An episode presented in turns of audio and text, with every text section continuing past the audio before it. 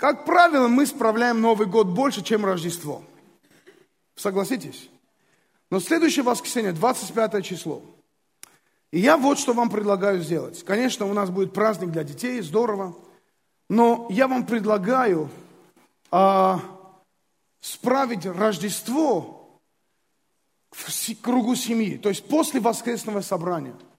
Придумайте что-то для своей семьи, чтобы приехать домой без суеты, без суматохи накрыть столы, сесть вместе со своей семьей, рассказать детям о важности, почему мы справляем Рождество и почему Иисус родился. Еще раз ответить им на какие-то вопросы, которые, возможно, у них возникнут. Помолиться в этот год, скажи, этот год, следующий год. У каждого из нас есть какая-то мечта, за которую ты веришь и молишься. Есть ли у тебя мечта? И 25 числа, когда мы здесь будем на собрании, я буду молиться, что когда ты пойдешь домой и будешь молиться за свою мечту, чтобы следующий год, это был год исполнения этой конкретной мечты, за которую ты молишься. Во имя Иисуса Христа. У меня тоже есть мечта. Знаете, когда Томми Барни сказал, что... Я говорю, о чем ты жалеешь больше всего? Он сказал, что я мало мечтал и рисковал. Думаю, Бог Вообще, как так вообще? Этот человек построил центр мечты, и он мало мечтал. Для меня это был вызов, и для меня больше того, это было такое состояние, когда я вдруг подумал, а на, а на самом деле научился ли я мечтать? То есть, умею ли я мечтать вообще? Мечтаю ли я? То, что я называю мечтой, это мечта на самом деле или нет?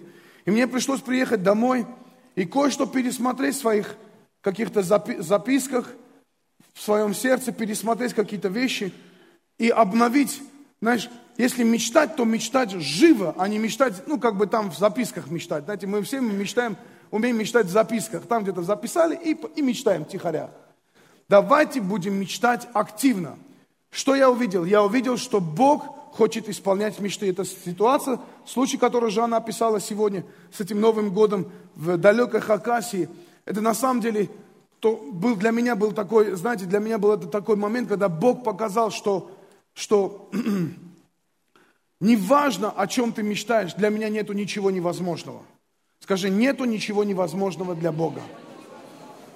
И знаете, когда в церкви высвобождается такая атмосфера и такое помазание, когда Дух Святой приходит в нашу жизнь с силой, с любовью, вдруг мы начинаем смотреть на все наши ситуации под другим углом вдруг мы начинаем понимать, что о чем бы мы ни мечтали, это возможно Богу, и это возможно нам. Вдруг что-то начинает меняться, когда мы разрешаем Божьему присутствию и помазанию прийти в нашу жизнь. Неважно, о чем ты мечтаешь. Я верю, что мечты, они исполняются, если ты мечтаешь по сердцу Бога. Просто разреши Духу Святому сейчас прийти в твою жизнь. Разреши Духу Святому прийти поработать в своем сердце. Разреши атмосфере Бога войти в твою жизнь прямо сейчас. Во имя Иисуса. Скажи, прямо сейчас. Отец Небесный, я открываю свое сердце. Пускай Дух Святой и Божьи возможности войдут в мою жизнь, изменят мой, мой взгляд и скажут мне, все возможно.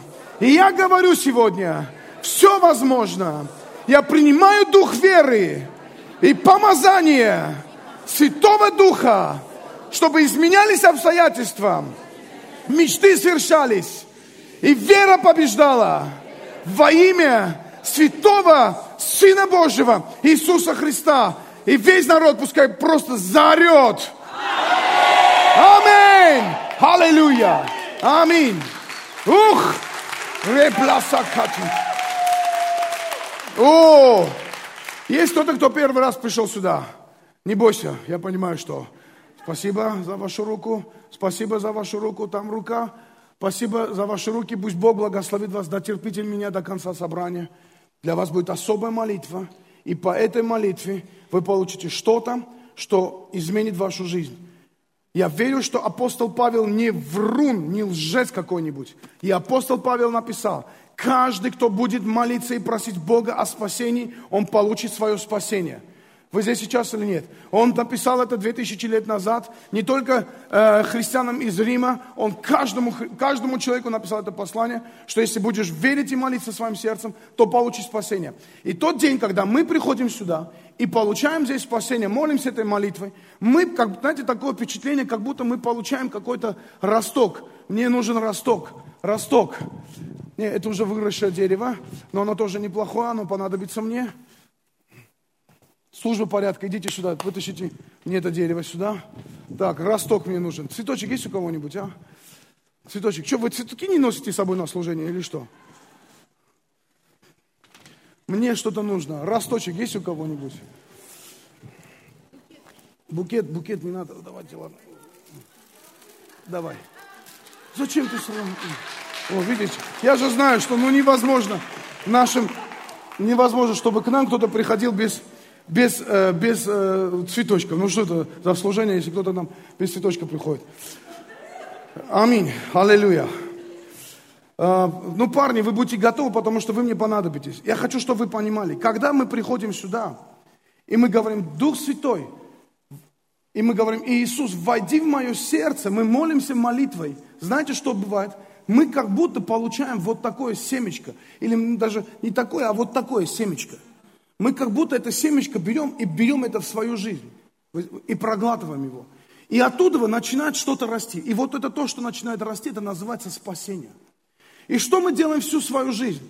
Знаете, апостол Павел писал также, он говорил, «А, вникай в себя и в учение, так ты и себя спасешь, и слушающих себя. То есть, видите, он не написал, так ты из себя спасен, то есть, если бы это был бы только один момент, только вчерашнего дня, если это был бы вопрос только что, ну, когда-то ты спасен, спасен однажды, спасен навсегда. Это ересь! Я говорю сегодня на весь экран. Сегодня по тебе, ну, говорю, по Бог ТВ говорю, по голос Бога точка говорю, по всем говорю. Это ересь! Потому что если бы это была бы правда, апостол Павел не говорил, вникай в себя и в учение, ибо себя так спасешь, и слушающих тебя спасешь. И здесь, и что это называется? Это называется, вот Бог, Он дает такой росточек. И что мы делаем всю нашу жизнь? Знаете что? Мы все время, этот, этот цветок спасения, мы его лелеем, мы его кормим, мы его поливаем, мы постоянно за ним ухаживаем. Мы делаем все возможное, чтобы этот цветок, он вырос, превратился в дерево спасения. Понимаете? Если ты уже 20 лет церкви, а у тебя еще росточек вот такой еле-еле такой, такой Значит, тут у тебя проблема, что-то с этим проблема есть. То, что ты должен делать, ты должен его взращивать, должен поливать. Знаете для чего? Парни, идите сюда. Парни, давайте сюда. Давай, Андрюха, давай сюда. Еще, давай, кто-нибудь еще. Давай, Паша, давай, давай. Макс, давайте, давайте. Идите, сюда, идите. Идите, красавчики, идите. Я, конечно, женщин не хочу сюда. Вот, э, э, можете повиснуть на этом дереве? Ну, я шучу, ну просто возьмись за него, возьмись рукой. И знаешь, что на твоем дереве должны быть? На твоем дереве должны быть плоды. Вы здесь сейчас или нет? На твоем дереве должны быть плоды. Плод Андрюха. Павлуха плод. Аллилуйя. Аминь или не аминь? Вы здесь, вы здесь сейчас или нет? Вот они, эти плоды. Вот что должно быть на твоем дереве. И знаете что? Если вдруг ну, бывают люди иногда, знаешь, они только вот этот вот маленький вот, ну, как бы, только бы проглотят так и умирают. Бывает же такое, люди вот на смертном одре каются и умирают, так или так. Знаете что, они придут на небеса, если они получили спасение, они придут на небеса. И знаете что, они придут просто с одним семечком и все. Они получили и в этот момент спаслись, пошли на небо. Ну, такая ситуация. У нас, я помню эту ситуацию с Жанной, когда она за бабушками ухаживала, и одна бабушка заболела раком, и метастазы были по всему телу у нее. И она, вроде и Жанна ее и покаяла, и все, но без наркотиков эта женщина не могла жить и спать. Ей надо было обязательно, то есть ее или кормили, или кололи наркотиками, чтобы она или кушала, или спала. Потому что она получала безумные боли. И она пришла, говорит, слушай, не понимаю, в чем дело. Вроде бы и покаялась, вроде бы и все а вот, ну, ну не может не умереть, э, не исцелиться, ничего. И я знаю, говорю, у этой женщины есть что-то, что она должна сказать. Знаете, есть какой-то груз, который как будто мешает тебе оторваться от этой жизни и прийти к Богу. Есть что-то, как будто неисповеданный грех какой-то. Я говорю, иди и скажи, у нее есть какой-то неисповеданный грех. Она пошла, сказала, есть ли что-то, что вы хотите сказать мне? И это, у нее во рту была метастаза, большая-большая раковая опухоль была. И она еле говорила, говорит, ну она, она говорит, что-то, говорит, полчаса, что-то говорила, плакала, говорит, я ничего не поняла. Ну просто она плакала, говорила, молилась. И в конце концов закрыла глаза без наркотиков и уснула. Ее, ей было 90 с чем-то лет. Ее сын пришел 60-летний и говорит, что вы сделали, что она уснула? Говорит, я ничего не сделала. Просто человек получил мир, свое сердце и спасение – вот она получила это спасение, и она спаслась от своей болезни. На следующий день она ушла к Господу. На следующий день она умерла. Если бы она ушла до, за день до этого, знаете, что она бы, не, какая бы она хорошая или плохая бы ни была, но она бы ушла бы в ад. Но так как она покаялась и отдала свою жизнь Богу, и знаете, что этот случай еще мне говорит? Что Бог борется за каждую жизнь. Для Бога важен каждый. Это не означает, что ты можешь спекулировать отношения с Богом. Это не означает, что ты можешь, ну, как бы, знаешь, э, э, э, то есть, ну, если я для тебя важный, ну, давай гоняйся за мной, Бог. Нет, это не пройдет с Духом Святым. Это, это с Богом это не пройдет. Ты должен ценить отношения с Богом. Ты должен ценить отношения с Богом. Но для Бога ты важен. Скажи, я важен для Бога. И вот этот человек только сел вот такую штуку, и он ушел, конечно. Но есть люди, которые сели, и они живут. И Бог хочет, чтобы мы жили, и Бог хочет, чтобы мы думали, чтобы твой цветок этот не, не умер. Знаешь, спасение – это вот такая вот такой росток, который надо поливать. Это росток, это, это который надо постоянно ухаживать за ним. Каждый день бодрствовать, читая Слово, проповедуя Евангелие. Каждый день созидать свое, свое вот это вот, это вот спасение. Оно будет расти у тебя, расти, оно будет расти. И когда-то придет момент, когда оно станет большим деревом, большими плодами. И знаешь, что ты придешь на небеса, ты не просто обретешь спасение, но ты также обретешь награду от Бога. Скажи, награда от Бога. И это очень важно. Я еще раз хочу, недавно рассказал эту историю, еще раз расскажу. Когда мы учились в библейской школе, одна девушка была, и как ее звали? Дина да, и она болела раком. Мы все молились и знали, что она получит исцеление. И вдруг она умерла. И для нас был шок. Как так? Мы же молились. Вот вера была. Бог же сказал, что она будет здорова. Почему она умерла? И, и, и много вопросов осталось после этого. Но Ира Викторовна, она видела сон. Через какое-то время она видела сон. И Бог сказал ей во сне, сказал, эта женщина, девушка пришла к Кире во сне и сказала, если бы я знала, как, какие небеса, из чего состоят небеса. Я бы не согласилась умирать, я бы не сдалась, я бы боролась бы и пришла бы сюда с большими плодами. Вы здесь сейчас или нет? Просто она ну, согласилась со своей, со своей кончиной и перешла из жизни в жизнь, но она поняла, что это не самое главное было просто спасение. Самое главное, чтобы взрастить это спасение. Каждый день бодрствуя для того, чтобы потом пришли плоды. И чтобы эти плоды, они были угодны Богу. И чтобы Бог дал награду тебе. Знаете, когда люди не ухаживают за своим спасением, когда ты не ухаживаешь, когда ты э, не живешь с Богом, когда ты не работаешь над своей верой, ты даже, может быть, ходишь в церковь, но ты не созидаешь свое спасение, рано или поздно ты умрешь. Рано или поздно этот росток спасения твой засохнет, высохнет, и корни высохнут. И то, что было посеяно в тебе, оно будет бесполезным. Поэтому спасение надо созидать каждый раз, каждый день. Надо созидать, надо взращивать, надо поливать, надо э, иметь молитвенную жизнь с Богом, надо э, иметь время для того, чтобы прикасаться Духу Святому. Надо иметь время для того, чтобы менять свое мышление, чтобы та праведность, которую Бог дал, она просто приносила плоды в этой жизни, чтобы ты в этой жизни видел Божьи дела в своей жизни. Чтобы в этой жизни ты видел след Бога и Его реакцию, Его дела. Чтобы в этой жизни ты познавал Его характер. В этой жизни. Скажи, в этой жизни. Вот здесь, когда мы это познаем, это приносит, вот, вот это взращивает наши, наши деревья спасения и приносит наши плоды. Один проповедник, очень известный проповедник, ой, он был да, настолько известный, такой исцеляющий евангелист, такой очень, знаете, один из, наверное, самых известных в мире вообще. И вдруг он попадает в реанимацию и умирает, прямо на реанимации умирает. И он говорит, я... потом он воскрешается – он приходит в состояние, ну, нормальное состояние, и говорит, эта ситуация изменила всю мою жизнь. Говорит, я всегда верил в Духа Святого, всегда верил в Бога, но в какой-то момент я что-то потерял. Я просто начал увлекаться больше какими-то практическими вещами, не созидая спасения. И знаете, что он сделал? И он говорит, я увидел сон, я, я когда умер, я пришел на небо, я стоял перед Богом, я видел, как Иисус стоит впереди, спиной. И кому он поворачивался, тот заходил ворота Божии. Кому он не поворачивался, его забирали и уносили. И я, говорит, как бы стою в очереди и, говорит, иду к Иисусу. И я знаю, сейчас он повернется ко мне, и я пойду во врата Божии, войду во врата Божии. Говорит, я иду туда, иду ближе, ближе. И когда дело доходит до меня, говорит, очередь доходит до меня, я вижу, что Иисус не поворачивается. Я, говорит, я понимаю, что как так? Я всю жизнь служил Богу, я всю жизнь был с Богом. Почему он не поворачивается? И я, говорит, я начинаю понимать, что, возможно, меня сейчас заберут эти бесы.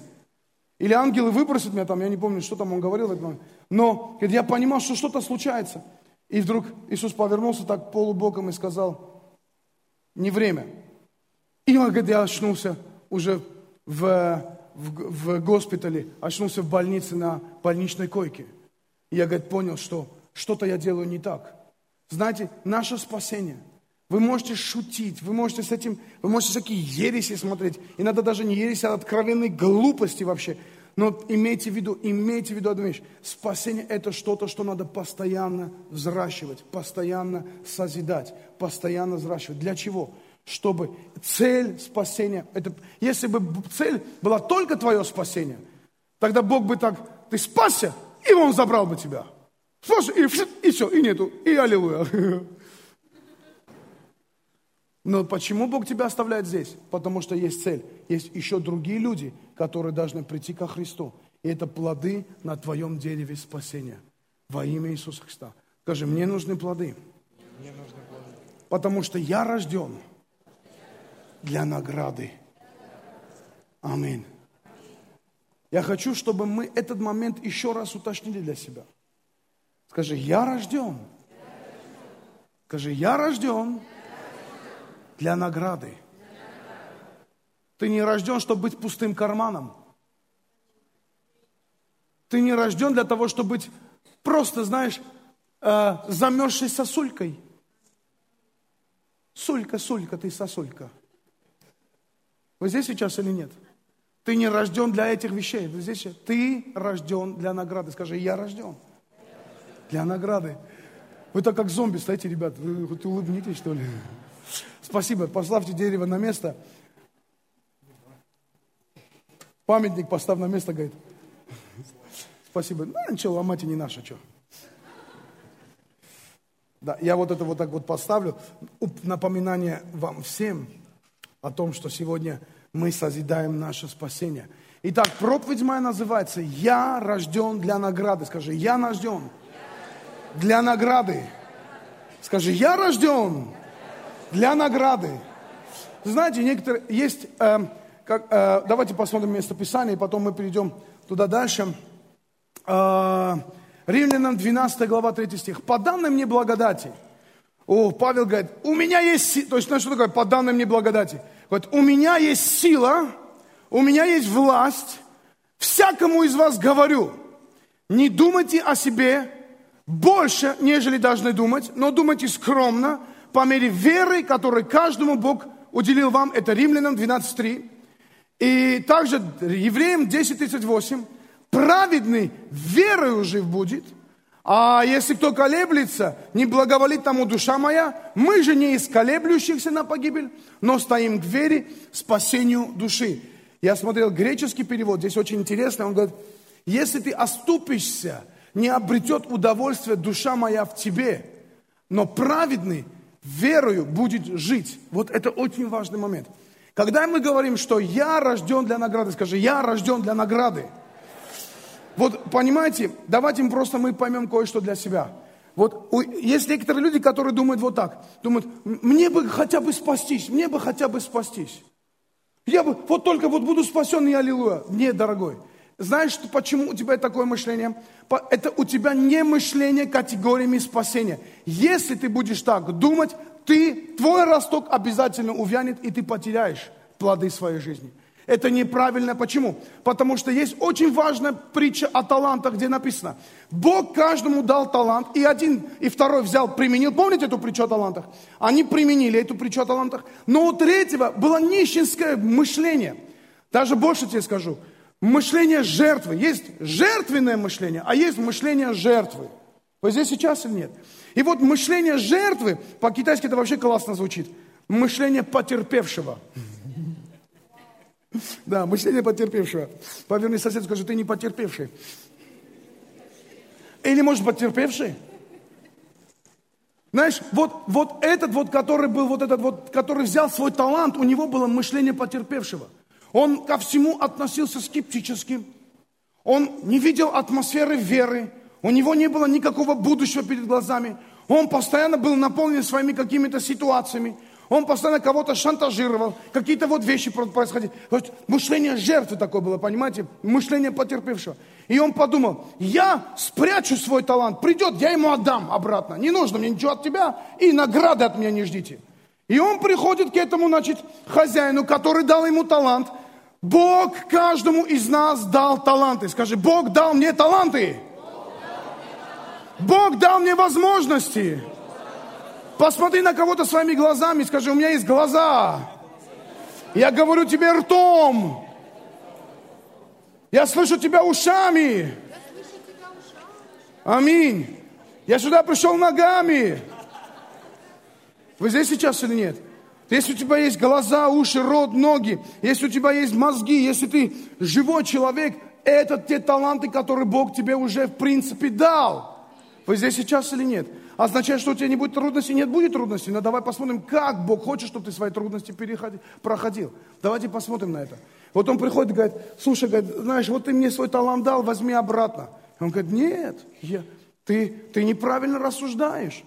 Говорит, ты, ты говорит, я знаю, ты такой господин, ты э, жнешь не там, где не, где, не, где не сеял, ты берешь там, где не ложил. Он говорит, твоими же устами буду судить тебя. И этот господин берет и говорит, выкиньте его вообще отсюда во внешнюю тьму, пускай идет и горит в аду вообще. Ой, как жестко, ой, как жестко. Знаете что? Он хотел сохранить то, что только ему дали. Он не думал о том, что он рожден быть награжденным.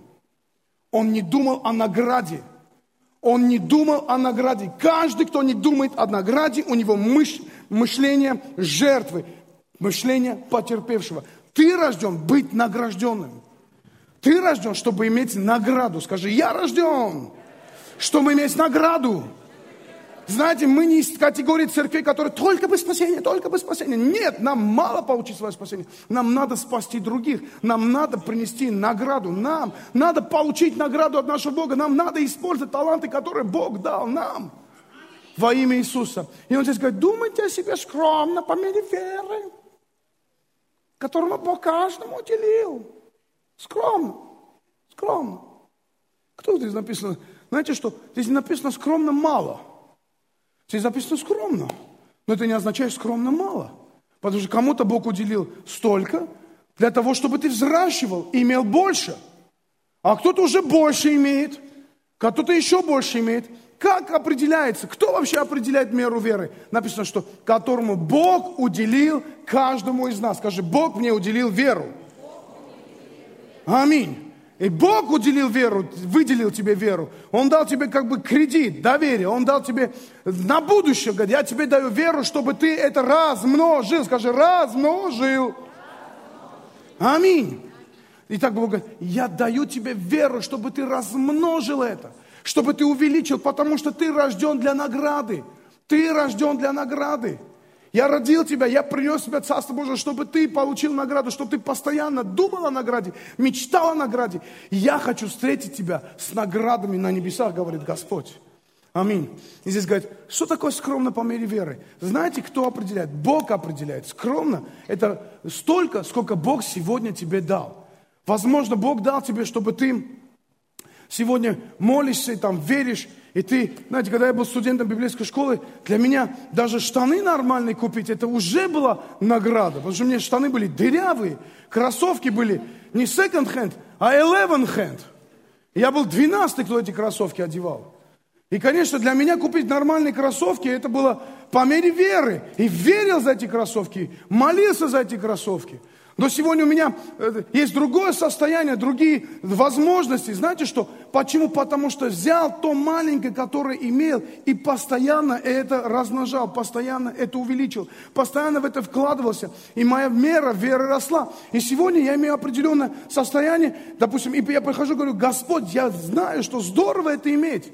Но я знаю, что в твоем характере это и всегда дать лучше. Всегда дать лучше. Евреям 11 глава 40 стих. Бог предусмотрел о нас лучше. Скажи, лучше предусмотрел. Знаешь, в тот момент, когда ты остановишься, в тот момент, когда ты остановишься, ты потеряешь свою награду. Это не означает, что мы теперь должны, знаешь, когти рвать для того, чтобы что-то получить, больше получить, больше получить. Нет, мы получаем вещи верой. Не всегда все сразу приходит. Приходится сеять, приходится молиться, приходится верить, приходится ломаться, какие-то вещи в своей жизни мы меняем, приходится искать лица Божьего, задавать вопросы, получать ответы. То есть это процесс отношений с Богом, но как результат, который проявляется в нашей физической жизни, это вещи, которые, это э, плоды, которыми мы обрастаем. Это люди, которых мы спасаем, это служение, которое растет. Вы здесь сейчас или нет? Это имущество, которое растет. И это дальше этот процесс развивается, чтобы твое сердце не от, от этого имущества не зависело, чтобы ты не, не старался делать какие-то ненормальные вещи. Постоянно в процессе роста. Постоянно в процессе роста. Зачем нам рост? Знаете, вы заметили или нет? Когда ногти стрижешь, они растут, годы. И причем растут в тот момент, когда ты меньше всего хочешь, чтобы они выросли. Ну, женщины, конечно, по-другому думают. Они, да, пущай растут. Пущай крепнут, чтобы потом мужа цепиться. Но я хочу, чтобы чтобы вы поняли. Он, в нас живет рост. Сила роста живет в нас. Бог создал этот мир таким образом, когда мы постоянно находимся в процессе роста. Аминь. Мы постоянно, понимаешь, когда мы думаем, ну сейчас накопили вон то, накопили вот это, накопили, все, будем себе жить, поживать и добра, жрать. И Бог говорит, нет, нет, нет, нет, нет, это не мой стиль, это не мой стиль, говорит Господь. Мой стиль – постоянный рост. Почему? Потому что ты рожден для награды. Скажи, я рожден для награды. Я хочу, чтобы это взорвалось в твоем сердце. Чтобы ты не жил просто так. Скажи, я рожден для награды. Потому что если вы думаете, только бы зацепиться за спасение, у вас нищенское мышление потерпевшего, и вы его потеряете. Свою жизнь, свое спасение. Его надо постоянно созидать. Его надо постоянно созидать. И так интересно, говорит, праведный верою жив будет. Он, смотрите, это праведную веру жил, был. Жил, был праведный верою. Нет, не написано, что жил, был праведный верою. Жив будет. Скажи, будет жив это, вера постоянно толкает нас к каким-то определенным действиям. Вера – это жизнь в риске. Это жизнь в мечте. Аминь. И ты должен постоянно рисковать. Постоянно какие-то вещи. Есть, когда иногда ты говоришь, Господи, я хочу, чтобы этот человек спасся. Рискуй, молись, возлагай руки. За исцеление молись за его. За ситуацию его молись. Знаешь что? Ты возлагаешь руки, Бог исцеляет. Ты борешься, Бог побеждает. Твои руки – Божье чудо. Аминь или аминь. Твоя молитва – Божья благодать. Вы здесь сейчас или нет? Поэтому просто постоянно будьте в этом состоянии. В состоянии жизни. Потому что жизнь, жизнь, а не существование. Скажи, жизнь, а не существование приводит нас к награде. Аллилуйя. Скажи, я рожден, чтобы быть награжденным. Я живу, чтобы быть награжденным. Знаете, мы не рождены, чтобы быть награжденными адом. Мы не живем для того, чтобы один день просто взять, прийти в ад и просто утратить то, ради чего Иисус на кресте умер для нас. Мы живем, чтобы прийти к награде. И поэтому что-то мы должны иметь. Мы должны иметь мышление праведного. Скажи, мышление праведного. Что-то твое мышление должно быть изменено. Вы здесь сейчас или нет? А, Эм, я немножко трудные истории сегодня буду говорить, но я хочу, чтобы вы меня поняли. Даже некоторые вещи из библейского тренировочного центра Победа буду говорить. Знаете, когда люди учатся в тренировочном библейском центре, у них есть возможность, но это не факт, что эту возможность они применят. Мы учим вещи, которые на самом деле являются ключевыми, коренными в плане изменения жизненного взгляда. Но не факт, что каждый в это войдет. Люди могут это слышать, но могут в это не войти. Я же прошу вас сегодня, будьте внимательны, повторите что-то для себя, для того, чтобы услышать и для того, чтобы получить это, чтобы что-то изменилось. Как правило, люди, люди думают категориями добро и зло. Вот одна небольшая вещь из, из БТЦП. Люди думают категориями добро и зло. Так только Адам покушал, взял и откусил от плода. Только не, не думайте, что этот плод яблочки, яблочный. Почему-то все думают, яблочный плод. Может, это был банановый плод. Может, это слива была. Финики были это. Кто его знает? Неважно. Плод. Плод добра и зла. И он откушал от плода добра и зла, знаете, что с ним произошло? Он в это, с этого момента начал думать категориями, хорошо ли это или плохо, добро это или зло. Он начал думать, о, например, ну, э, э, например, приходит мальчик маме, мальчик-наркоман маме приходит, говорит, мама, мне больно, хочу нар- наркотики. Мама говорит, ой, ой, ой, иди, хоп, на, на, те денежки, иди купи наркотики. Мама-то думает, что она делает? что она делает добро сыну. Но добро ли это? Не медвежья ли это услуга? Вот здесь сейчас и нет. То есть, когда, например, отец берет сына, допустим, и, конечно, надо предупреждать, предупреждает, работать, но потом, в конце концов, наказывает своего ребенка, это со стороны может кажется зло, но на самом деле он делает одолжение, и даже Библия говорит, что отрок от э, э, розги не умрет. Хорошо, что это дубинки не написано, потому что некоторые просто как будто повод дай. Некоторые родители, знаете, срываются на детях, и раздраженные, в нервном там, и в истерии там бьют детей. Так нельзя к детям относиться. Я когда сейчас э, пару, ну, месяц назад это учил в Китае инвестиционную компанию абсолютно неверующих людей, абсолютно неверующие люди там были – Представляете, Гуля мне пишет, что каждый день они вспоминают эти уроки после того, как я уехал. И один день неверующая владелица этой компании, она приезжает и начинает рассказывать притчу о талантах, библейскую притчу о талантах. У них что-то двинулось, слава Богу. И знаете, когда я учил, я говорил, что я никогда рукой не бил своих детей. Я э, руку не поднимал, потому что чтобы они руки мои не боялись. И они там все плакать давай. И говорит, на следующий день, когда обратная связь была, все ревели и рассказывали о том, а, потому что куча психологических травм от того, что их когда-то били руками. Но знаешь, вот рукой бить нельзя, но когда ребенок доводит тебя до наказания, сделай это с любовью, сделай это так, чтобы он понял, когда я, в основном у меня Роберт, не, в основном меня Эстер получала. Даже Роберт столько не получал, сколько Эстер. И когда они получали, говорю, сынок, или там, Эсь, ну скажи, вот почему я тебя наказал? Не, не, говорю, не из-за этого.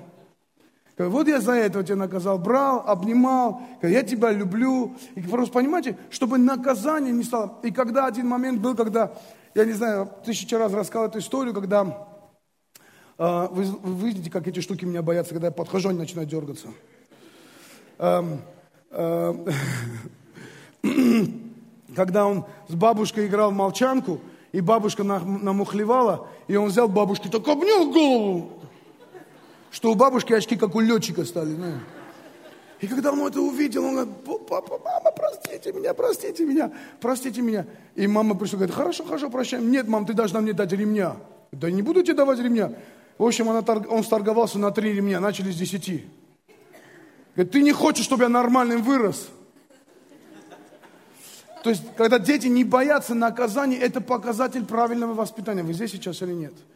И вот поймите, что иногда, может быть, это кажется со стороны злом. Я помню, один раз я кому-то проповедовал, и он мне задал этот вопрос. И я сказал, ну да, бывает вот так и так, и так, все объяснил. И для него это было неприемлемо, как ведь детей можно. Ну, извините, пожалуйста. Иногда, может быть, в правильном тоне, в правильном духе. Надо это сделать. Может быть, это не кажется добром, может быть, это кажется злом, но на самом деле мы не должны думать категориями добро и зло. Знаете, какими категориями до этого думал Адам? Он, Бог вложил в него категории думать истина, ложь. Чтобы он думал, истина это или ложь. Но чтобы думать категориями истины, чтобы иметь мышление истины, надо знать Бога, надо знать Слово Божие. Надо быть в Духе Божьем, надо постоянно созидать свое спасение, надо быть в процессе созидания своей жизни, потому что знаешь, куда тебя приводит к истине? Истина тебя приводит к плодам, истина приводит тебя к награде. Скажи, истина приводит меня к награде. Итак, если ты хочешь прийти к награде, потому что ты рожден для награды, ты рожден иметь награду. Вот чтобы прийти к награде, тебе нужно познать истину, потому что, например, познайте истину, она сделает вас свободными. Она приведет тебя по дороге истины, приводит на небеса, приводит к награде. Дороги истины, они, знаете, они, может быть, немножко жесткие. Ты думаешь, ну какая-то же, какая-то истина такая жесткая. Порой мы какие-то вещи не понимаем, какие-то вещи мы думаем, что ну что это такое. Но знаешь, что дороги истины, они приводят нас к награде. Скажи, к награде. Скажи, я рожден для награды. Скажи, я рожден для награды. И если ты хочешь прийти к награде, тебе нужна истина. Ты должен думать категориями истина. Истина это или ложь? Сказал ли Бог так или не сказал Бог так? Понимаешь, сегодня столько ересь есть по поводу даже того же спасения. О, спасен однажды, спасен навсегда. И знаете, что это повод к гордости, это повод к греху. Это повод для того, чтобы люди использовали и э, все такие, знаете, которые более-менее обиженные, они, о нам, нам альтернативная церковь нужна. Нам нужна церковь, где мы будем созидать свою ложь. А мы уже спасены, нам уже ничего не надо делать. Спасение – это процесс нашей жизни – Спасение – это процесс нашей жизни, который приводит нас к награде. Если твое спасение тебя награде не приводит, а рано или поздно ты свое спасение потеряешь. И, но Бог же дал нам праведность. Аминь. И праведность не оправдывает наши грехи, в которых мы не покаялись. Праведность не оправдывает грехи, которые в нашей жизни есть. Праведность приводит нас в молитвенной комнате, чтобы мы день за днем каялись за определенные те грехи, в которых сегодня живем. Покаялись, победили, пошли дальше. Всегда есть в чем покаяться, всегда есть в чем измениться, всегда в чем есть утвердиться во имя Иисуса Христа. Итак, праведность это, это, это, это награда, которую мы получаем вместе с спасением для того, чтобы мы имели возможность побеждать грех, а не оправдывать его. Вы здесь сейчас? Праведность – это оружие, которым мы побеждаем грех, а не оправдываем его. Вы здесь сейчас или нет? Вы здесь сейчас или нет? И эта праведность, она приводит нас к награде на небесах. Аллилуйя. Вот когда я смотрю этими историями, мне нравится мышление, которое приходит к нам из Библии. Мышление, которое дает нам истину. Вот у нас столько есть своих идей. Вот если вы какому-нибудь, э, особенно сейчас в христианском мире, э, особенно между Украиной и Россией, посмотришь какой-нибудь комментарий кого-то, и потом 150, ну, чье-то заявление, и потом 150 тысяч комментариев, и ты думаешь, думаешь, Господи, чем эти люди думают вообще? Во-первых, чем думали те люди, которые вот такие заявления оставляли? Зачем это делать? Зачем эти заявления оставлять? Я не могу молчать. Серьезно? Почему? Тебя истина побуждает говорить это все? Да, меня истина побуждает. Слушайте, Библия говорит, что вообще истина, она, Библия говорит, что блаженны миротворцы, и это истина. Если твои комментарии, если твои заявления приносят раздор в отношениях между братьями, если твои заявления приносят неправильные отношения, лучше тебе замолчать в своей мнимой истине. А потом к, этой, к этому заявлению 150 тысяч комментариев начинают писать. Я читаю, думаю, боже мой, думаю, вообще как эти люди думают? Какие критерии? У каждого своя, у каждого своя истина. У каждого свое понимание добра. Это просто абсурд. Истина одна. И если ты не поступаешь по библейской истине, если ты не поступаешь по библейской, можно говорить правильные вещи в правильном тоне – в правильное время и с правильными людьми, а не возжига, разжигать раздор между братьями. Потому что, и опять еще раз скажу, потому что истина в том, что блаженные миротворцы, твое заявление должно приносить мир, должно приносить мир в, любом, в любой ситуации. Я надеюсь, что это кто-то будет смотреть сегодня и будет понимать, о чем я говорю. Потому что наши заявления должны приносить мир. Но знаете что? Когда мы думаем категориями истины, мы не всегда все согласны. У нас у каждого своя, своя истина, свои критерии. И говорят, почему мы каждое воскресенье собираем пожертвования? Слушайте, знаете, что в еврейском народе, а еврейский народ является прообразом церкви, прообразом взято из Ветхого Завета, не потому что Бог отменил еврейство, нет, или Израиль, нет, Он любит и благословляет, и Он и спаситель из Израиля, спаситель Иисус Христос был еврей, но он рожден и создал царство, и говорит, к этому стаду еще другое стадо примкнет. И мы все вместе одно общее Божье стадо. Аллилуйя. Если верим в Иисуса Христа, то спасемся. Аминь. Теперь слушайте сюда. Иисус говорит, пришел, говорит, «А, в Израиле у них были обычаи, и мы должны выглядывать для того, чтобы свои обычаи менять, для того, чтобы в христианстве были традиции, которые Бог в нас воспитывает в это время. И о чем я говорю? Я говорю о том, что, знаете, для них было всегда нормой приносить жертву Богу. Для них было всегда нормой быть жертвенными. У них не было мышления жертвы, у них было жертвенное мышление. Если ты хочешь думать категориями истины, ты должен иметь жертвенное мышление, а не мышление жертвы. Знаете, э, я попросил, чтобы старшие служители написали мне несколько комментов, как они представляют себе жертвенное мышление. И такие классные я получил, э, э, некоторые пишут, давайте я прочитаю. Э, э, сейчас я прочитаю, прочитаю, прочитаю. Это не обновленный разум и недоверие Божьему Слову. Мы можем говорить правильные слова, а наши дела и жизнь будет по-нищему. Нищенское мышление, руководство страхами, а не верой. Жадностью, недоверием, неспособностью сделать смелый шаг в вере. Отсутствие энтуази... энтузиазма, авантюризма какого-то. Это Коля написал, сразу говорю. Это у него авантюризм отсутствие эгоизма, зависти, уныния, скупердяйства. Повернись соседу и скажи, не будь скупердяем, скажи, будь супердаем.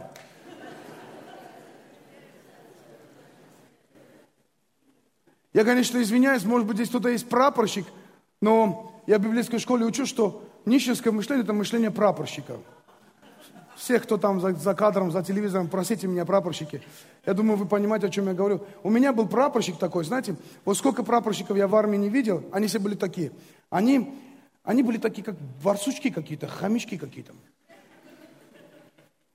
С такими мешочками такими. У них такое мышление было, понимаете, барсучье. Они вот как будто вот склады набили, стоят вот так. И вот так щемочки щелкают. И вот главное, склады набиты. Говорит, а, а зачем мне одежда? У меня есть уже одежда. Прапорщицкая. Знаешь, а зачем мне вон то? Мне государство выделит. И вот, вот, это, вот это, знаешь, как будто вот ты вот свой талант взял, и вот его начинаешь хоронить его. Вот как будто, главное не потерять вот это то, что есть. А, Интересная история мы встречаем в исходе 24 главе. Потрясающая история в исходе 24 главе. Один день, втор... ой, я прошу прощения, вторая царств, 24 глава, 22-24 стих. Мы сейчас к нему придем, там вся глава, просто этот момент особо отмечу. Одним утром царь Давид, в таком уже, знаете, он уже такой, уже привык быть царем, уже дело шло к концу, уже он привык уже там царствовать, власть его уже в достаточной степени испортила, он уже как бы знает, что из чего создает жизнь, у него куча наград прошлого, и вдруг он встает одним утром и говорит, давай-ка я сосчитаю народ. Говорит, идите, а ну-ка, гонцы, и считайте народ. И гонцы едут по всему, не, не, не, некоторые приходят и говорят, царь Давид, так нельзя делать, ты же знаешь, как по закону надо делать. А как по закону? Давайте посмотрим, как за по закону. А по закону это исход 30 глава, 12-16 стих. Когда будешь делать исчисление сынов Израилевых, при пересмотре их, то пусть каждый даст выкуп за душу свою, Господу при исчислении их. Скажи, выкуп за душу свою. Нет, ты неправильно сказал. Ты сейчас как нищий сказал. Скажи, выкуп за душу свою. Скажи, как богатый, выкуп за душу свою. Знаешь, скажи так, как будто тебе никаких проблем нету дать выкуп за душу свою, скажи. Да, вот так вот. А тот, кто молчит, у него просто еще нищенское мышление, поэтому он еще не может даже слово такое сказать. Выкуп, выкуп. Так и хочет сказать, Игорь, скажи выкуп. И не будет между ним и язвы губительной при исчислении. Язва губительная – это было проклятие. Всякий поступающий в исчисление должен давать половину сикля, сикля священного – в сикле 20 гер, полсикля приношения Господу. Что это такое, я не знаю. Сколько это сикля составляет, я не знаю. Ну, просто какая-то мера денег. Аминь. Всякий, поступающий в исчисление от 20 лет и выше, должен давать приношение Господу. Скажи, приношение Господу. Богатый не больше, бедный не меньше. Пол сикля должен давать приношение Господу для приношения Господу, для душ ваших, для выкупа душ ваших и возьми серебро, выкуп от сынов Израилевых, и употребляй его на служение, скини и собрание, и будь это для сынов Израилевых память пред Господом для искупления душ ваших. Говорит, Давид, ну ты же читал. Давид говорит, слушай, говорит, у Давида вдруг откуда-то, у царя Давида, такого щедрого, богатого, вдруг откуда-нибудь, откуда не возьмись, просто какая-то предательская мысль, нищенского мышления вытекает. Говорит, жалко народ, слушай, ну сколько можно-то? Сколько можно собирать пожертвования, приношения? Пускай просто придут и поисчисляют себя. И народ говорит, ну ладно, ну как скажешь, царь вовек живи, пожалуйста, как скажешь. И начинает исчислять. И когда вдруг исчислили весь народ, и никто не принес за себе выкуп, вы знаете, вдруг проклятие, которое было высвобождено столетиями назад, до этого, столетиями назад, в книге Исхода, язва губительная приходит и в один день уничтожает 70 тысяч человек. Давид берется за голову, он говорит, как так? Как так? И он понимает, что-то я сделал неправильно, что-то я сделал неправильно. Знаете, когда мы смотрим исход, э, да, исход евреев, вот эту вот 30 главу, знаете, что интересно? Как будто Бог говорит, если ты за себя считаешь за человека, принеси себя, за себя выкуп. Если ты хочешь, чтобы за, с тобой кто-то считался, принеси за себя выкуп. Вот что говорит исход 30 глава. Когда ты, если ты сейчас сидишь и думаешь, на что это за странное писание, это в тебе проявление нищенского мышления, мышление жертвы и потерпевшего. Повернись соседу и скажи, нет, я так не думал. Повернись, повернись, скажи, это я так не думал сейчас. Зуб даю вам, все такое там. Полстикля даю, все, я так не думал. Вы здесь сейчас или нет? Вот то, что происходит там. Вот то, что происходит там. Он говорит, если ты считаешь себя за человека, тебе не стыдно будет, тебе не глупо будет, тебе не позорно будет принести за себя приношение Господу. Вы здесь сейчас? Давид, он понимает, что он накосячил. И он понимает, что сейчас это, это проклятие придет и будет уничтожать все больше и больше. Но есть сила, которая уничтожает силу проклятия. Это сила жертвы. Жертва разрушает проклятие. Скажи, жертва разрушает проклятие. Скажи, жертва разрушает проклятие. Знаешь, если ты видишь в своей жизни проклятие, если ты видишь, что ты не можешь выйти из своего обычного хода жизни, если ты видишь, что у тебя вера никак не проявляется – ты когда ты видишь, что постоянно те же самые проблемы, как будто ты проклят, тебе нужно мышление жертвенное. Ты должен на кресте распять мышление потерпевшего и принять свою жизнь, мышление жертвенное во имя Иисуса. И Давид прибегает к Орне, потому что там ковчег был. Он прибегает к ковчегу Божьему, то есть, другими словами, он прибегает к молитве Господу, к молитвенным отношениям, чтобы прикоснуться к Богу. Он прибегает и говорит, Господи, прости, я сейчас принесу жертву, я принесу жертву, чтобы жертва разрушила проклятие, чтобы остановилось это проклятие. Орна говорит, ну, Орна просто добрый, там, мне кажется, он армянин был такой, знаете. Такой пузатый армянин такой, с, с усиками такими, слушай, царь дорогой, слушай, что что, что ж ты это, не беспокойся, возьми тебе вот, пожалуйста, бесплатно, вот тебе барашка возьми, теленка возьми, пожалуйста, вот палочки возьми, тоже костер сделаем, все. Э, Давид на это смотрит, говорит, ты что, Орна? Орна, ты что? Ты хочешь, чтобы я еще хуже сделал? Ты хочешь, чтобы я еще усугубил больше эту ситуацию? Вот давайте посмотрим с вами вот этот э, 2 Царств, 24 глава, 22-24 стих. «И сказал Орна Давиду, пусть возьмет, вознесет жертву господин мой, царь, что ему угодно. Вот валы для всесожжения, и повозки, и упряжь воловья на дрова. Все это царь Орна отдает царю. Еще сказал Орна царю, Господь Бог будет для тебя милостлив тебе. Но царь сказал Орне, нет, я заплачу тебе, что стоит, и не вознесу Господу, Богу мою, жертвы, взятой даром. И купил Давид гумна и валов за 50 сиклей серебра. Орна, знаете, думал категориями добро и зло. Ну, да, как царю не помочь? Все хотят сегодня царю помочь.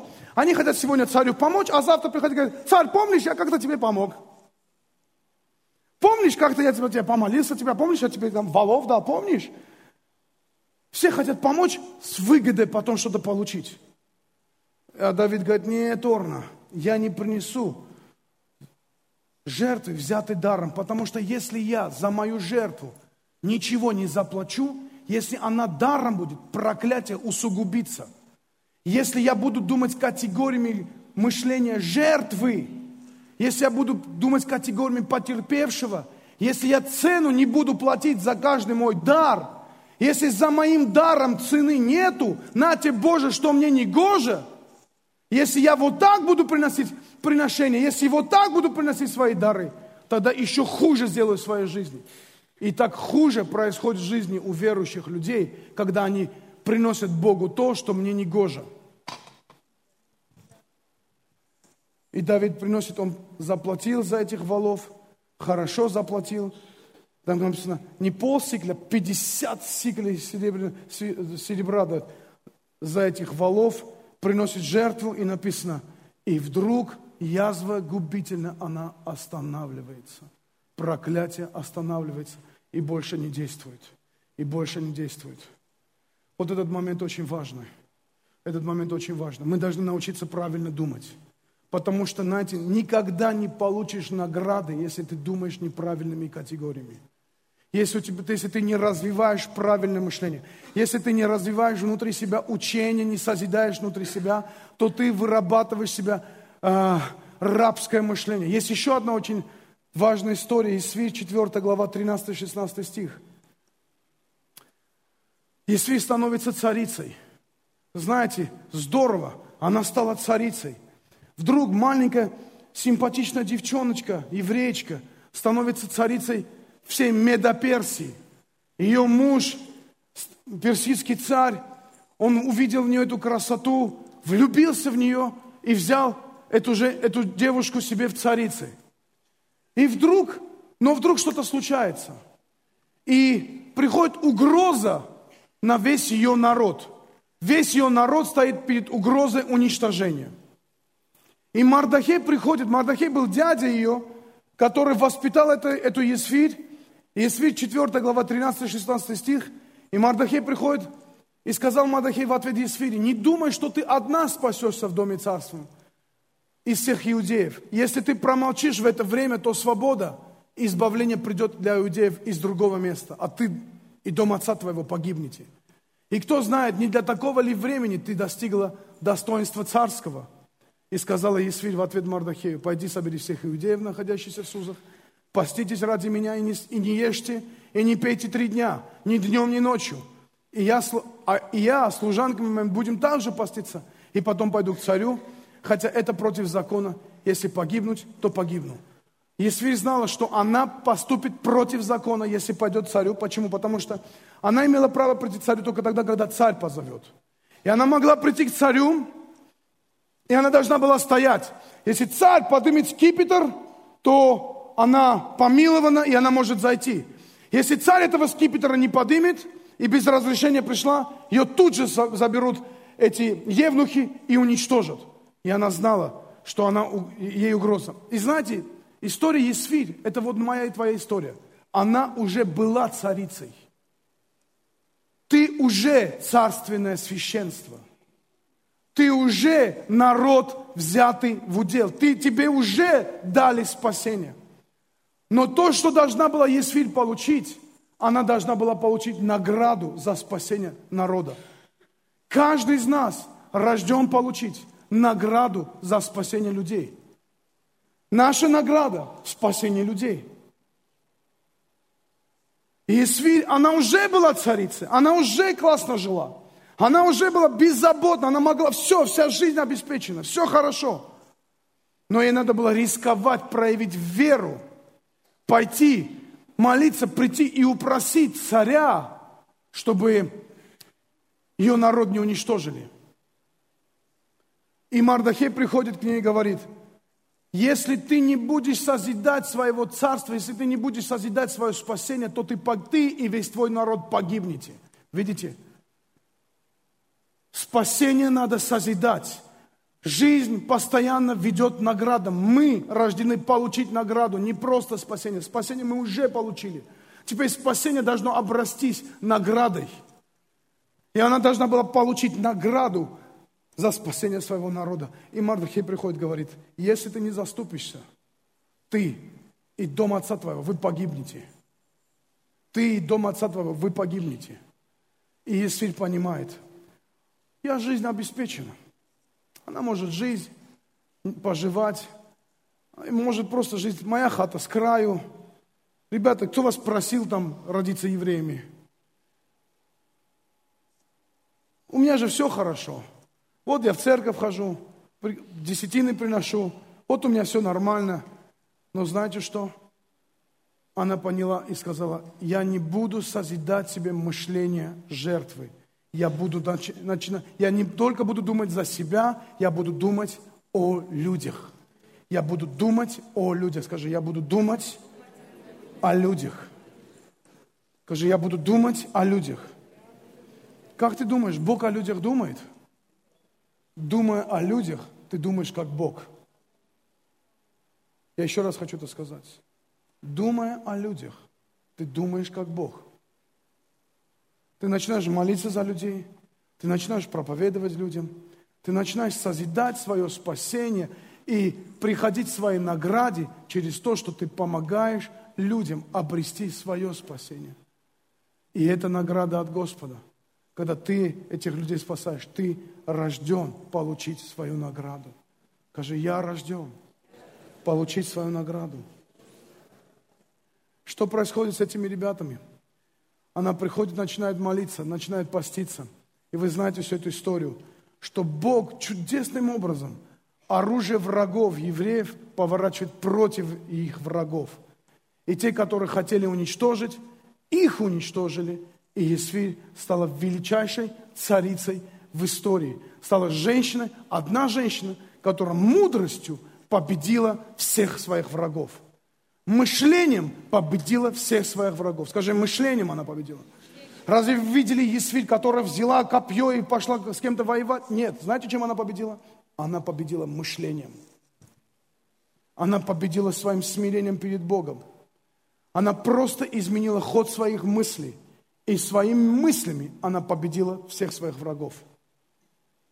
Нам нужно правильное мышление. Нам нужно мышление, которое созидает в нас истину. Нам нужно мышление, которое приведет нас к плодам. Нам нужно мышление, которое приведет нас к награде от Господа. Скажи, мне нужна награда от Господа. Аллилуйя. Лука, 12 глава, 19-21 стих. «И скажу душе моей, душа, много добра лежит у тебя на многие годы. Покойся, ешь, пей, веселись. Но Бог сказал ему, В правильном переводе тупица. Всю-то ночь душу твою возьмут у тебя. Кому достанется то, что ты заготовил? Так бывает с тем, кто собирает сокровища для себя, а не в Бога богатеет. Знаешь, человек, что за история? Человек, который был богатый, имел нищенское мышление одновременно. Он посеял, поднял, построил амбары, наготовил эти амбары. Сколько сегодня есть людей, которые имеют богатство, но имеют нищенское мышление. Все наготовил и как бы внутри себя думает, ну все, аллилуйя, класс. Теперь буду ходить в церковь, буду приносить десятины, все у меня есть, дом купил, этот замок построил, там бизнес поставил, все у меня хорошо. Ешь, пей, веселись, душа моя. В ту же ночь он получает, к нему приходит князь Обломов во сне и говорит, здравствуй, у тебя облом. Потому что в эту же ночь заберут душу твою, и кому достанется все то, что ты заготовил. Скажите, облом или не облом? Нищенское мышление рождено для облома. Если у тебя нищенское мышление, ты будешь обломлен. Вы здесь сейчас или нет? Вот это случай того, когда, когда люди имеют богатство, но имеют нищенское мышление. Поэтому богатство не говорит ни о чем. Знаете, к чему призывает здесь Господь? Говорит, когда, если ты хочешь получить награду, богатей в Бога. Поверни соседу, скажи, богатей в Бога. Богатей в Бога. Если человек будет богатеть в Бога, он получит ту награду, которую Бог для него имеет. Если человек хочет получить награду от Бога, он будет в Бога богатеть. Поверни соседу и просто посмотри на него глазами князя Обломова и скажи, если хочешь получить награду, Бога богатей, Притча 31 глава 25 стих. Мне так нравится. Мне так нравится эта женщина из 31 притчи. Мне так нравится, потому что как будто про мою жену написали. Про мою жену написано в притче 31 главе. Крепость и красота одежда ее. Аминь. Крепость и красота. Если кто-то, если все вы видели красоту и хотите ощутить на себе крепость ее, не советую двукратный чемпион Советского Союза по дзюдо, она крепкая, красивая. И самое дальше говорю, весело смотрит она в будущее. Понимаете, если смотришь на некоторых женщин, они не весело смотрят в будущее. Они в будущее смотрят с прищуром. Они как бы видят это будущее. Но они в этом будущем видят то, чего ты не видишь. Они как бы между строк это видят, и между строк это не весело. Между срок это как-то грустно даже. Между срок они видят, что «Ох, ты наговоришь, пастор, нам сегодня». Между срок они князя Обломова видят. Язву губительную. Проклятие видят между строк. Знаешь что? Библия говорит, да, могут быть проклятия, могут быть атаки, могут быть ситуации, но ты в Бога богатей – на Бога смотри, а когда ты на Бога смотришь, ты весело будешь смотреть. Иначе невозможно увидеть Бога и плакать. Увидеть Бога и, испуга... и, и, и умереть от инфаркта. Вы здесь сейчас? Что с ним случилось? Бога увидел. Так не бывает. Знаете что, если у тебя вот такое представление о Боге, это означает, у тебя нет представления, реальных представлений о Нем. Вы здесь сейчас или нет? Ну давайте посмотрим, говорит, весело смотрела будущее. Человек с правильным мышлением, он понимает, я весело смотрю будущее. Знаете, что нас в будущем ждет? Как вы думаете, что нас в будущем ждет? Награда. Скажи, меня ждет награда. Я рожден для награды. Прославление, выйдите сюда, пожалуйста. Скажи, я рожден для награды. Аллилуйя. И вот что я хочу прочитать последнее. 1 Коринфянам, 2 глава, 12-16 стих. Но мы не приняли дух мира этого, а дух от Бога. Скажи, я принял духа Бога. Скажи, я принял. Я не слышу тебя. Я принял. Духа Божьего. Чтобы знать дарованное мне от Бога. Что и возвещаю не от человеческой мудрости, изученными словами, но изученными от Духа Святого, соображает духовное с духовным. Аминь. Теперь я почитаю. Душевный человек не принимает того, что от Духа Божия, потому что он почитает это безумием. Люди, люди, думающие категориями добро и зло, не понимают, что есть истинная ложь. Они не почитают, они не принимают Божью мудрость, они принимают человеческую. Душевный человек не принимает того, что от Бога, от Духа Божия, потому что он почитает это безумием. Некоторые церкви уже перестали молиться на языках церкви. А люди думают, что ты все на армянском молятся. Ну, ну, ну ничего, ну ты расскажи. Я помню, когда один парень пришел в церковь, Говорит, вот наглость, сам по-армянски молится в России и всех всю русских научил по-армянски молиться. Я не учил. Это Дух Святой. Когда Дух Святой приходит, приходят его ангельские языки, и мы можем молиться. Может быть, нам это непривычно, может быть, ты, может быть, 150 тысяч непривычно, но ничего. Значит, это от Духа Божьего. Может, это не влезает в твои критерии, но это от Духа Божьего. Аллилуйя. Молись и созидай свой дух, молясь на языках. Не будь, а если кто-то спас, а если новенькие будут? Новенькие будут всегда. Вижу, я не собираюсь иметь церковь, когда новеньких вдруг не будет. Я иногда спрашиваю одного пастора, говорю, ты почему, говорю, пожертвования не собираешь в церкви? Ну, боюсь, что люди поскользнутся, ну, этот, ну, притнутся, соблазнятся. Говорит, много, ну, новые люди могут соблазниться. Говорю, а ты что, говорю, готовишься, что к тебе один день придут не новые люди только? Вот только не новые люди и все. У нас всегда будут новые люди. Научи их правильно думать. Научи их жертвовать.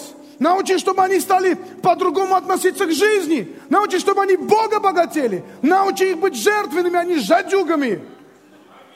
Аминь, брат. Тот пастор тоже сказал аминь. Все понял, все, аллилуйя. И церковь начала расти. Но духовный судит обо всем, а о нем судить никто не может. Ибо кто познал ум Господень, чтобы мог судить его? А мы имеем ум Христов. Скажи, я имею ум Христов. Вот представляешь, чему мы призваны? Мы призваны поменять свое мышление. Мы призваны по-другому думать. Некоторые люди, некоторое время назад, знаешь, когда я смотрел на своих пастырей, учителей, я пытался понять, каким образом они думают. Когда я читаю книгу какую-то, я, пыта... я не только читаю книгу, я хочу понять, как этот человек думает, что он додумался до этого. Иногда слышишь какие-то откровения, которые понимаешь, говоришь, Бог, как, как он до этого додумался вообще? Как, как, что, за, что за ситуация была, что за прикосновение было, что он вдруг увидел то, что я не видел раньше. Знаешь, для, что для меня богатеть Бога, конечно, это привести, привести к Богу как можно больше много людей. Привести в спасение как можно больше душ. Для меня богатеть Бога, чтобы те, кто пришли ко Христу, не потеряли свое спасение, а наградами обросли. Но для меня также Бога богатеть, это, это понять Его так близко, насколько это возможно. Это наша жизнь со Христом. И это состояние приносит нас к обогащению в Боге. И это состояние приносит нас к новому мышлению. И это состояние утверждает нас в спасении. И это состояние утверждает нас в праведности. И это состояние приведет нас к награде, потому что мы рождены для награды. Мы не просто для спасения рождены, мы рождены для награды. Скажи, я рожден для награды. И последнее, Евреям 40 глава 5, 11 глава 40 стих опять. Бог имеет для меня лучше. Не останавливайся на том месте, где ты есть, потому что Бог имеет для тебя лучше. Давайте встанем сейчас и какое-то время вместе помолимся.